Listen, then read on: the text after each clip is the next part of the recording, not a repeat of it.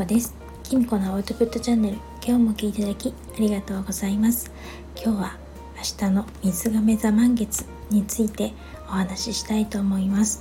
えっともうね月は水亀座に入っているので気分はもうすっかり満月ムードっていう感じになってますね。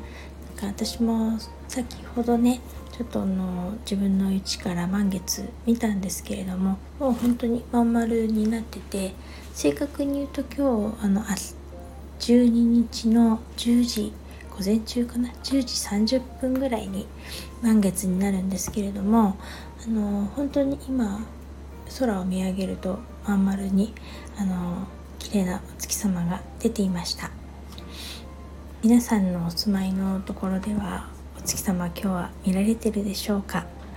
それでは、えっと、水亀座満月について星読みしてみたいと思います。この満月はですねあの7月29日の獅子座新月に続いてなかなかハードな満月になっています。獅子座新月が自分の好きなことを仕事にする一歩を踏み出そうスタートを切ろうっていうあの新月だったと思うんですけれども対してこの水亀座の満月はですねちょっとなんか新月っぽいんですよね。なんかあの人間関係を手放すとかそんなことが出てくるんですけれども MC っていう社会的到達点には獅子座が来ていてあのそこにちょうどねお金とか魅力とかを表す金星がですねちょうど入ってきて隣り合っているような感じになっています。しかもね冥王星が金星にちょっともっと魅力出せようって感じでプレッシャーを出してるんですよね、うん、なかなかあの強いプッシュがされてるなみたいな感じになってるので自分の魅力やワクワクすることを社会に向かって表現していくことでたどり着きたいところに行けるんじゃないかなと思います。満月は水亀座で迎えるんですけれども満月には安定をもたらす土星が寄り添っています。もうほとんどほぼ隣ぐらいになってるのかな。他の人と違ってもいい。自分らしさっていうのを大切にすると家庭や自分の居場所心が安定するんじゃないかなと思います。自分軸が固まってくるって感じかもしれませんね。自分軸を固めることで自分の内面と向き合って自分らしさを見極めるとこれが本当の私なんだっていうことわかるのかもしれません。今回はですね他にもなかなかハードな組み合わせっていうかになってまして人間関係を表す7ハウスの部屋にですね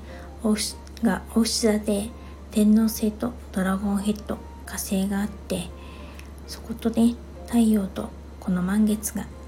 つながっています。これがなかなかハードにつながっていてドラゴンヘッドの反対側にあるドラゴンテイルも入れたらですねもっとさらにハードな配置になっています。この配置からね人間関係の葛藤に焦点が当たってるんじゃないかなって思います、えっと、自分の才能とか価値とか表に出すことで新しいステージに行けそうだけどそれによって今までとは周りの人間関係がちょっと変わってきそうなんですね。今の環境人間関係を手放す整理することで自分の居場所が変わってきそうです。今まで内心うーんと違和感を感じながら付き合っていたこいた人間関係とかがあったなら思い切って自分らしさを素直にただ表現することで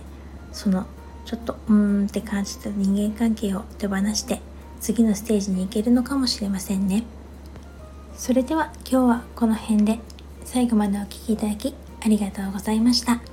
良い満月をお迎えください。ではではまた。きみこでした。